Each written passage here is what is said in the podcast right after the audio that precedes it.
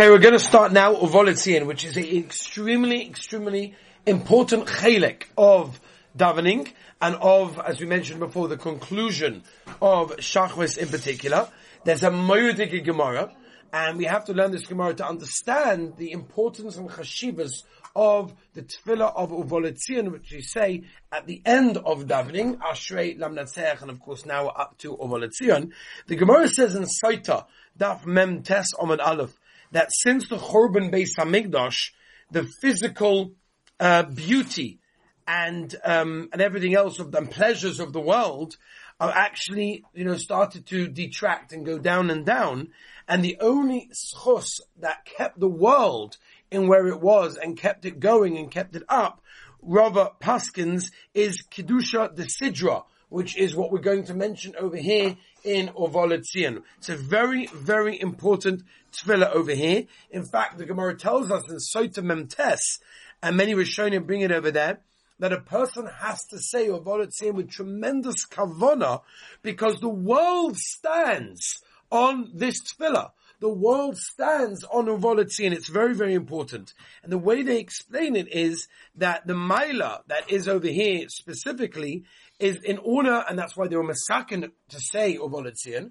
is that Klal Yisrael should all be davening and they should all be Isaac and Torah every single day because there is Torah over here. Rashi, for example, in the Soita brings down that there's Kedusha Hashem and Talmud Torah inside Uva L'Tzion, and that's why there's a special chaviva, a special dinas that we have to the tefillah of Uva L'Tzion, which is rather important. Now we start Uva L'Tzion Goyal, which basically means that Mashiach is going to come and be Goyal and redeem those of uh, Klal Yisrael that are tzaddikim, those that are going in the right path, and those that are not, but they're doing tshuva or they're on the right path to come back to Hashem. As we say, uvolatzi and goyel, right? Now obviously a geula is going to happen. Kodesh Baruch is going to send a redeemer.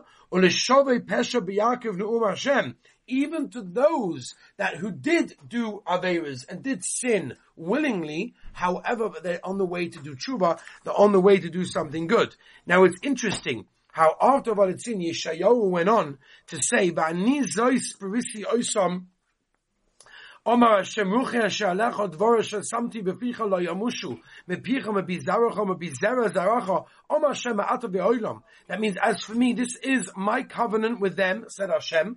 My spirit which is upon you and my words that I placed in your mouth will not be withdrawn from your mouth or from the mouth of your offspring or from the mouth of your offspring's offspring. And Hashem said from this moment of ever, which means Yeshayahu is telling us in this tefillah and he's comforting Klal Yisrael and ensuring them that by the hardships that they may suffer, it will not cause them to forget the Torah because Hashem promised that the Torah will never be forgotten throughout all of the generations.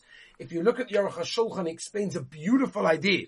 The Aruch explains that we saw this um, phenomenon in incredible ways over the course of our history. Now, for example, says the Aruch that directly after the destruction of the Beis Hamikdash, the knowledge of Torah actually got stronger through the commitment of the Tanaim and the Amoraim. If you look at the Hakdama of the Rambam, in Mishneh Torah, he explains that after the Churban we found that there was a rededication, a re-strengthening of Torah, and that's what we're saying over here. Mashiach is going to come. It's going to redeem those that are tzaddikim, those that are going in the right direction, and those that are, have not been going in the right direction, but they're on the right path, and they're repenting and doing tshuva and the Torah will never be forgotten from us, from our children, and our grandchildren, which is an incredible promise that we're saying at this time. But Ezra Hashem, uh, next week, we will be talking about the Kedusha, the Sidra of the V'Atah Kadosh, which, as I said from the Gemara in Soita, is what the Gemara tells us the world stands on, which Ezra Hashem next time we'll discuss. Have a wonderful day.